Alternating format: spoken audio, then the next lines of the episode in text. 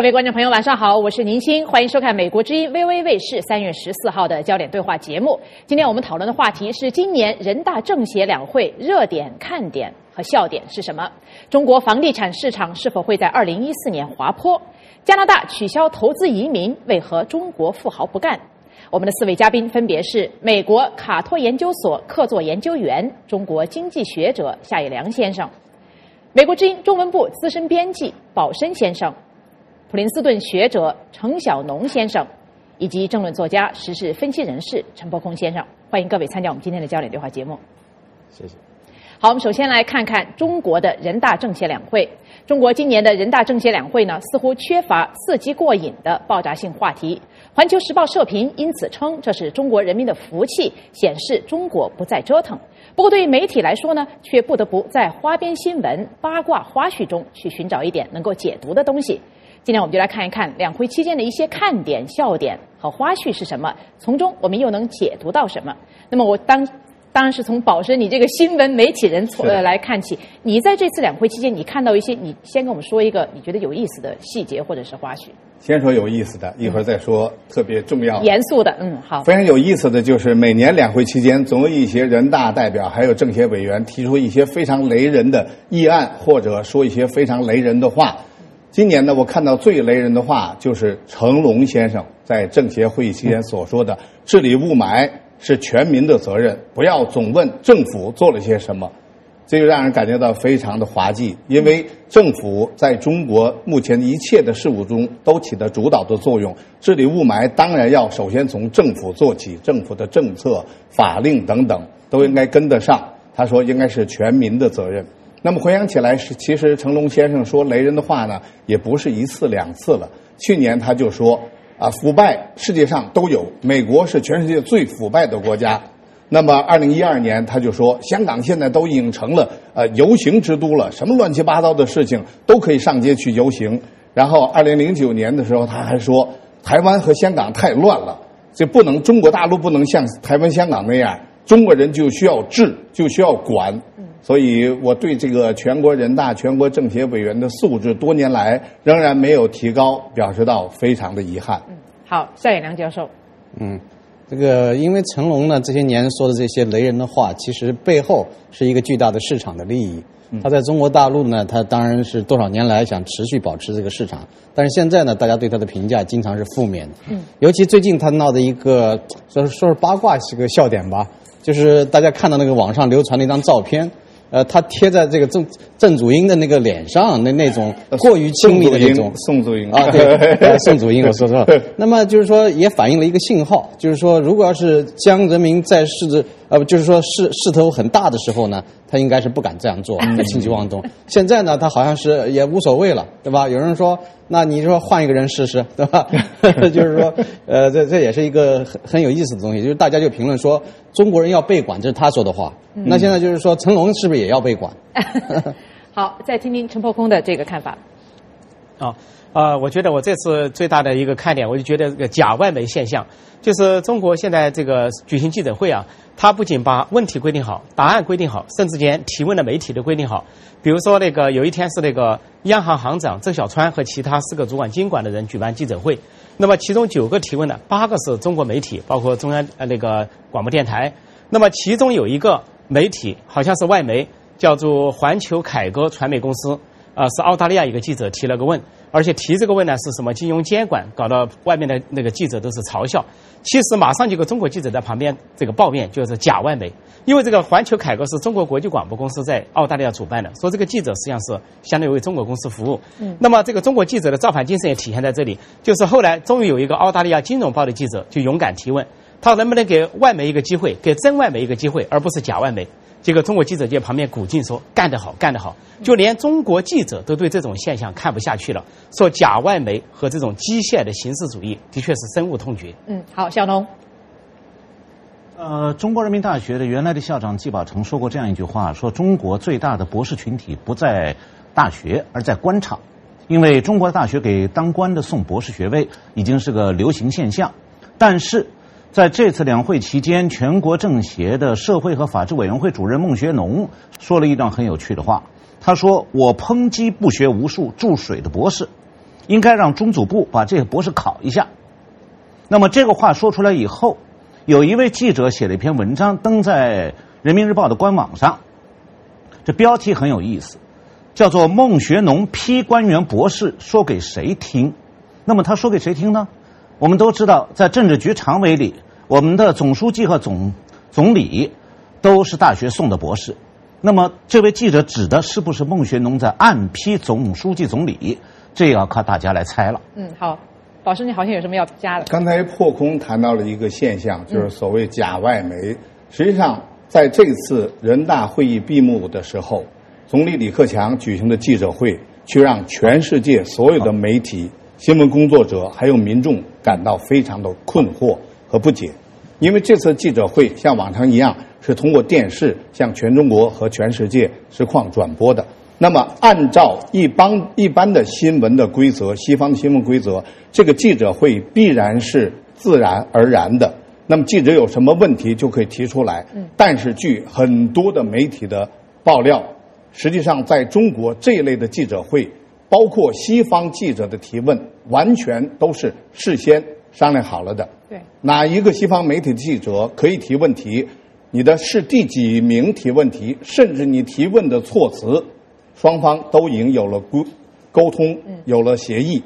那么，比如这次李克强的会议，非常非常敏感的话题，包括周永康的话题、新疆的话题、昆明昆明血案的话题，还有西藏的问题。西方记者在事先都被告知不能提这些这些问题，而且让我感到最为可悲的、最为愤怒的就是，所谓西方的主流媒体的记者，包括在记者会上提问的 CNN、路透社还有美联社记者，记者居然也按照中国政府为他们设定的游戏规则来起舞。这为让我们感到非常耻辱的事情。为什么全世界人民、中国人民都非常关心的如此重大的议题，没有西方记者来提出来？为什么西方记者有他们的苦衷？嗯，因为他们面临着中国政府强大的压力。如果你不按照我们规则行事的话，今后的重要记者会上，你们就不再会有发言的机会，甚至你们的工作的签证都可能得不到。那么，就这就像。彭博通讯社的他们的主管所说的，西方媒体在中国目前的处境，就像当年纳粹德国希特勒执政的时候，他们在德国的处境一样。这个问题值得新闻界深思。好，破空要有一些补充的。我我对，我想补充一下刚才宝生说的话哈。就这次李克强的那个记者会啊，规定到什么地步呢？就说不准提周永康，提到周永康就是相当于把这个外媒要列入黑名单，就下次不让你参加了。事实上，这次就有两家。外媒企外媒啊，这个在黑名单上不能参加。一个是《纽约时报》，一个是彭博社，因为揭发过温家宝和周永呃那个习近平家族的这个聚财的问题，说两次李克强的记者会都被排除在外。而且这次还有个规定，就是说这个呃不能够谈那个昆明事件等等。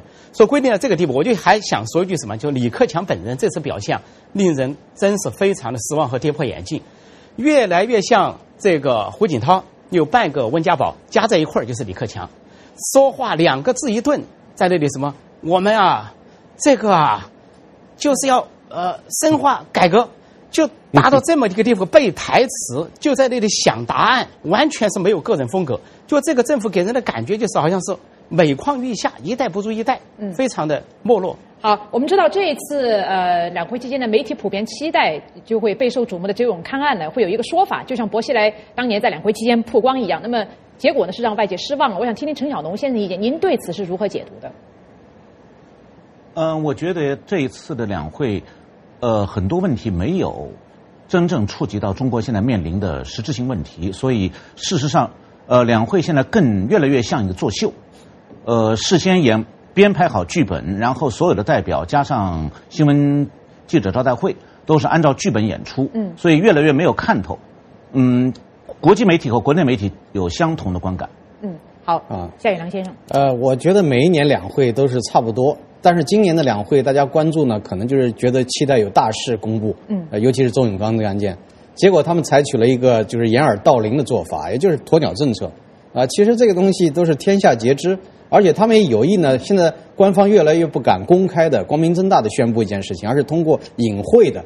呃放风的形式来呃处理这样一些问题。所以我现在判断对周永康呢，可能不会进行公开的审判或者处理，而是党内的秘密的这样一种呃，慢慢的就是让他淡化。嗯所以这种做法呢，其实是那个他没有一种合法化、公开化的这样的一个治理手段，他只是用一些党内的一些呃或者讲帮会里边的一些规则来处理、来解决和替代法治，这个是很可耻的一件事情。嗯对于周永康案件的公布，在这次两会以前，人们都给予了很大的期待，都认为会在两会期间或者两会结束的时候公布，因为从过去审理薄熙来的案件来说，这是一个水到渠成、捅破这层窗户纸的一个很好的时机。特别是政协发言人谈到了“你懂得了”以后，大家都说啊，这你懂得高对就必然代表周永康。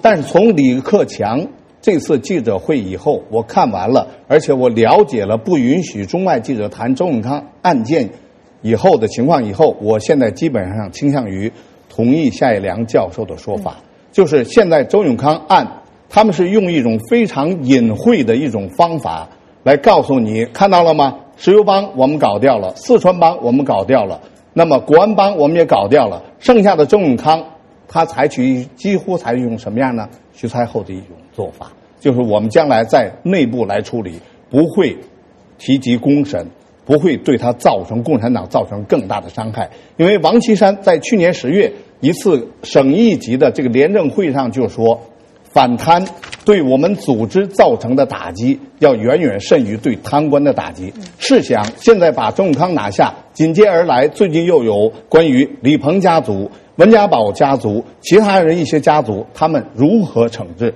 所以，我认为他们很有可能现在尽管水到渠成，那么指日可待，但是他会采取一种不捅破窗户纸，用一种非常隐晦的意淫的方式，告诉中国老百姓，你懂得。嗯，好。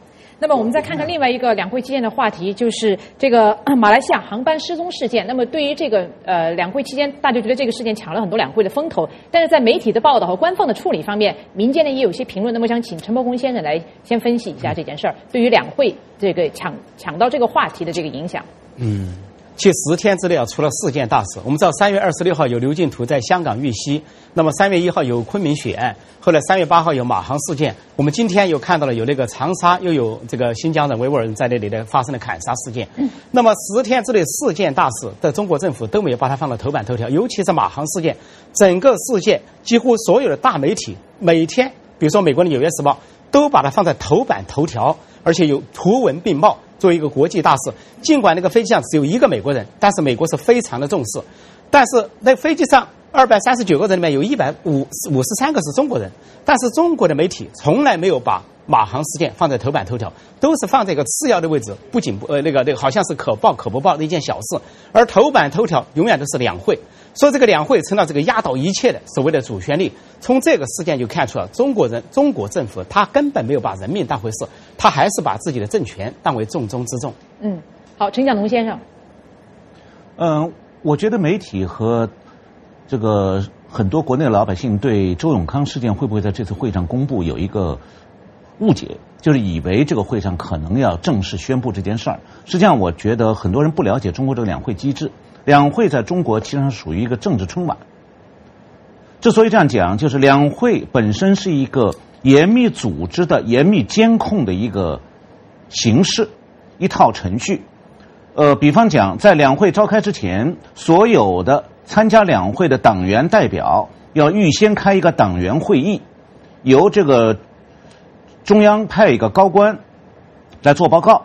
主调就是如何开好两会。所谓开好两会的意思，就是要让这场政治春晚演得成功，不要出纰漏。这一点我想这种背景打断一下陈晓东。先生，有一点我那当然总体是赞成的，但有一点我想去年的啊不是两年前的两会也是那个薄熙来事件，也是因为这个温家宝在会上多少是说了一点话，有透露一点意思他，说所以我想不是说好好地对反省所以这种呃情况不是不可能。如果这次的两会真的要想揭露周永康的问题，那么李克强在答记者会上如果稍微有一点透露，也可以做到。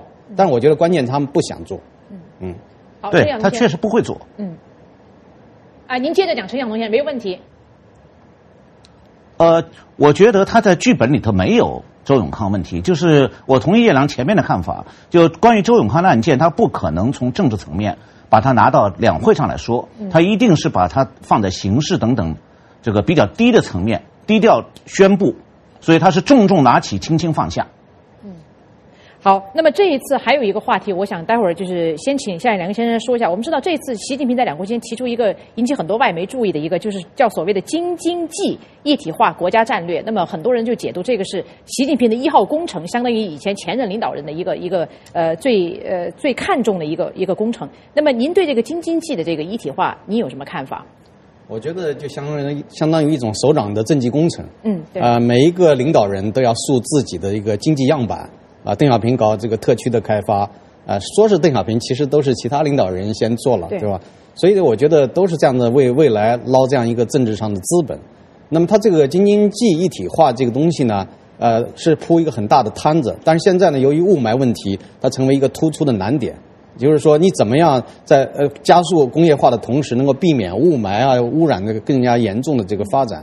其实这个呃很很早就有人提出了，现在这个京津这个从地理区域上来讲靠得越来越近，甚至有人开玩笑说，是不是成立一个京津市啊，让副总理来当这个市长啊？啊，就有很多的说法。那么中国的都市圈呢越来越大，而且呢大家都讲这个一小时或者两小时都市圈，但是问题就是说你这个形成这样一个大的规模之后，经济上的这个质量，它的这个产业结构是不是合理？是不是能够跟上这个世界科技的这个潮流？所以这个东西就是说，还是一种计划经济的思路。这种思路呢，最终还是把这个国家的经济呢，我觉得是用这个国有经济来挤压民间的这样一个经济，呃，不是搞市真正的市场经济。所以这种做法呢，是适得其反的。嗯，老师，你有什么要补充的？关于这个呢，我也是基本同意夏一良教授的看法。你看看中国现在居住的这种情况，那么。华北地区，具体来说，京津冀地区，它在中国国土占面积只在百分之四以上，但是它的人口却在百分之十六左右，就是它已经高度这个居住、高度污染的这高度利用的这么一个地区。如果你现在不把水资源问题、呃空气问题治理好的话，这一地区再继续发展，应该不会有太大的前景。正因为如此，现在中国甚至有一些政协委员、人大代表、经济学家提议，要把中国的首都迁到其他地方，迁到中原或者南方。可见，北京现在的居住的环境已经相当的糟糕。如果不治理环境，如果不把其他的生态搞好的话，单纯的去提倡京津冀的发展，将来会有很大的漏洞。呃，这里边我再补充一点，就过去北京那个钢铁呃企业觉得污染很大。很多污染的企业呢，都把它迁到河北省去了。对，啊，唐山啊什么的这些周边的地区都是这样的。但现在的情况呢是，如果京津冀经济圈造成了以后，他们又说这个地区要减少污染，那就意味着要把这些污染企业再向外扩散，再向其他地方迁移。所以说，中国未开发的落后地区，往往都是污染呃转移的这样一个目标地。所以这样的一个呃方方向是没有前途的。在刚才你提到这个迁都问题，其实，在八十年代万里当常副总理的时候，曾经提出过。那时候有一个大致的框算，大约是要七千亿的这个成本。但那个时候七千亿是很庞大的一个数字。那么今天来看呢，如果迁都这个成本的确很大，而且如果不解决制度的根本性的问题，你迁到哪都是一个祸害。好，再听听纽约演播室那边的看法。呃，破空。嗯。呃。我觉得这个当然大家都看到，这不是一个国家战略，而是个个人战略，是习近平的一个呃个人工程、样板工程、政治工程。但是我觉得习近平拿这个工程来说事啊，恐怕会冒巨大的政治风险。因为当初邓小平他们搞这个所谓深圳、珠海特区的时候啊，基本上是从一个白纸上写字、空白上开始，基本上你多少能搞出东西来。而上海当时江泽民搞上海的时候，因为上海一直没有被开放，邓小平也说他很后悔没有开放上海，说把上海从不开放到开放状态，总之能做点事情。但是京津冀这个地方，现在应该说已经是相当开发、过度开发、发达的不得了的地步，剩下的就是个产业布局、一个雾霾的问题。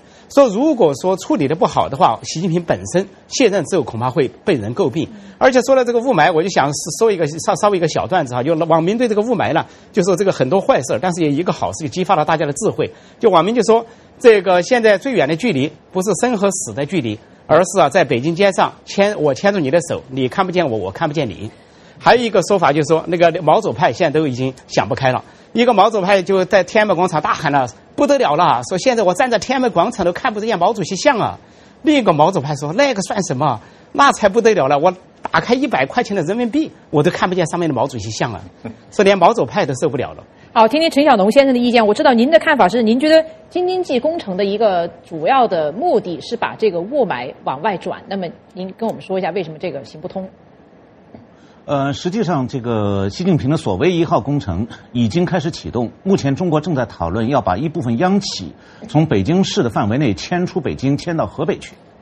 那么问题在于，迁了这些央企的总部，是不是北京雾霾就能减少？事实上，刚才叶良已经提到了，北京、天津、河北现在已经开始出现雾霾一体化。就在最近一次雾霾高潮当中，连续一个礼拜的时候，从北京坐京广线到往河南方向去，从北京出发一直到河北的邯郸靠近河南边界的时候，始终在雾霾区里头。换句话讲，雾霾已经转移了。所以现在再把雾霾从北京往河北转移，只不过是把这个京津冀雾霾一体化进一步落实下来，它对解决雾霾实际上没什么帮助。所以我不知道习近平是否真了解情况。实际上，中国现在关于雾霾到底是什么什么造成的这个问题本身就有很大的争议。光是中国科学院就提了两个完全相反的判断，两份研究报告，一份说四分之一的雾霾是尾汽车尾气造成的。另外一个报告说，百分之四是汽车尾气造成。如果真的是百分之四，那么要这个京津冀一体化方案干什么？北京市市长王安顺曾经说了，他说这个首长跟他讲，如果再治理不好雾霾，就要提头来见。呃，虽然说是带点玩笑，但实际上也是说要下军令状。所以呢，王安顺也对底下的这些官员也都下了一个很严厉的命令，说如果要完成不了，他说的有讲了一个目标，好像是说。呃，再过四年时间，如果实现不了的话，那就要如何如何。那讲的很厉害，那真的是，我觉得他这个军令状应该是向这个国民来下，不是向官员来下，对吧？你这个就是讲清楚，就二零一几年，你说你如果治理不好雾霾，哪些官员要为此而承担责任？嗯，是什么样的责任要讲清楚？我补充一句，我嗯，好，对对，我补充一句这个军令状的事儿哈，这个河北省的省委书记下了军令状。他说，在二零二零年之前把这个河北省的八百家企业关掉，但是马上就有民众给他指出这是个假的。为什么说假的呢？说他要关掉的企业，其实经济效益很差的企业，经济效益好的、污染大的，他并不在他的关闭之列。说那个民众或网民仔细罗列了他所谓的八百家企业这个计划，完全是从市场和经济效益角度出发，从他的河北省的钱袋子出发，不仅解决不了问题，让那些高污染的行业继续在河北省肆虐。那不管他怎么做了，只要他下了军令状，他要向。全体公民做一个保证的话，就是假如说到那个时间兑现不了，那是哪些官员应该受什么样的处置？我觉得仅仅辞职还不够，那是不是还要追追究其他的这个责任？对不对？小农刚才说的非常正确。首先，汽车尾决策部门你要搞清楚了，到底是什么造成的到现在都没没把。到现在为止一提就是呃烧煤、汽车尾气、建筑施工工地的扬尘等等，这些你要搞清楚了。有多少是由燃煤所引起的？有多少是由汽车尾气造成的？那么北京市一说，我们现在我们的这个含铅量都小了，我们符合国际标准，排放都减少。但是你北京的交通堵塞这么严重，汽车发动机在空转的时候，它所产生的尾气，它所造成的微燃，远远要高于汽车在高速行驶的时候。北京的机动车数量，你到底怎么治理？哪些个工业企业来？现在仍然在烧煤，哪些这个取暖仍然在烧煤？必须要搞清楚。你说有些污染它是始终存在的，为什么前几年没有那么严重的雾霾，而最近这两年特别明显？汽车尾气什么时候都有，扬尘也什么时候都有，所以说一定是有新的污染源，或者是更加呃成倍的加重的这种污染源，所以这个东西容易分清。好，因为这部分时间已经不多，我最后想请破空和呃夏一良教授分别来讲两个花絮。那么第一个是破空，因为你特别注意到这次宋祖英哈在这个两会期间道歉未使用。维也纳金色大厅的这个表演，说他开了一个坏头，这件事儿也引起一些外媒的这个关注，请你简单的给我们介绍这当中的看点是什么？对，这次呢，这个人大政协的，我觉得唯一的一个亮点就是爆了两个这个料，一个料就是那个北京交响乐团团长、政协委员谭荣利爆料，他说当年二零零一年，为了邀请这个所谓世界男大三大男高音，什么多明戈、什么帕瓦洛提啊，这个卡卡列雷斯来邀演唱，这个江泽民呢花了大本钱。本来这些人在国际上最顶的价就是五万美金或者五万欧元，也就是说是这个三十到这个啊五十万人民币。但是江泽民为了把这三个男高音搞到中国故宫来演唱，居然每个人支付三百八十万人民币，而且这个谭荣立强调三百八十万一个人呢。说这个可以从这个看得出来，这个报江泽民的料啊，看出江泽民在这个地方有点失势了，老人政治有点失势，这是好事儿。另外，同时跟江泽民有点神秘传说的宋祖英也被爆料了，就说因为现在有很多的中国艺术家、艺术团都跑到那个维也纳金色大厅去镀金，租场演出，不仅花大钱包场，而且还花大钱撒钱，又没有观众，叫当地华人凑数，甚至叫别的演出团坐满，甚至坐不满还是空空白，非常的尴尬。回来宣传成功啊，巨大什么表现啊，什么热烈。欢迎呢，是国世界级水准。那么就指出宋祖英就是带这个头的。就二零零四年、二零零三年，宋祖英带头去租场，在那里搞个人演唱，金色大厅。最后中国就络绎不绝，前后一百三十多个团跑到那里去，浪费国之民膏，而且在国际上也是非常丢脸。不仅是糟蹋了艺术，而且恶搞了世界音乐之都，简直把中国的黄货、艺术黄货又向世界输送了一遍。好。夏野南教授，您也注意到一个花絮，就是王岐山批评吉林省委书记，呃，这个王汝林讲究形式主义。你跟我简单讲一下这个看点。啊，当时因为这个吉林省委书记呢拿了一叠子讲稿，说要做总结，然后呢，王岐山叫他简短一点，他说恐怕简短不了。啊，那实际上那个王岐山就批评了几句，意思是说，那我都没要，那我是我都没那个这个事先你怎么会准备那么多东西的？我还没讲的话，你怎么会有那么多东西？所以这呢，就是批形式主义的一个做法。但是也有人说了，那说你这样子是不是剥夺人家的发言权啊？啊，但实际上这个官样文章这个事情由来已久了，就是在会场上大家都是照稿念。现在中央从中央到地方有几个干部可以脱稿可以讲很长时间，而且能讲得好的，是吧？这这是反映一个这个事情也看出王岐山这个人的性格、个人特色。好，宝生，呃，说亮点，我倒注意到一个亮点，就是全国人大在表决。两高，也就是最高人民法院、最高检检察院工作报告的时候，投反对票的这个比例相当高，在两千九百八十四名代表当中，那么最高人民法院的工作报告得到了三百七十八票的反对，就是相当于百分之十二以上。如果加上弃权，相当于百分之十五以上。那么最高人民检察院的报告，他得到的反对票数是三百九十张。相当于百分之十三，如果加上弃权票的话，相当于百分之十六左右，这是相当大的数字。可见人民代表他们现在也在试图摆脱所谓橡皮图案的这种这种形象。另外，他们确实对两高的工作存在着相当大的反对意见。好，有关两会的话题呢，咱们今天就到这儿。接下来呢，我们要看一看中国的房地产市场是否会泡沫破灭。请你不要离开，我们马上回来。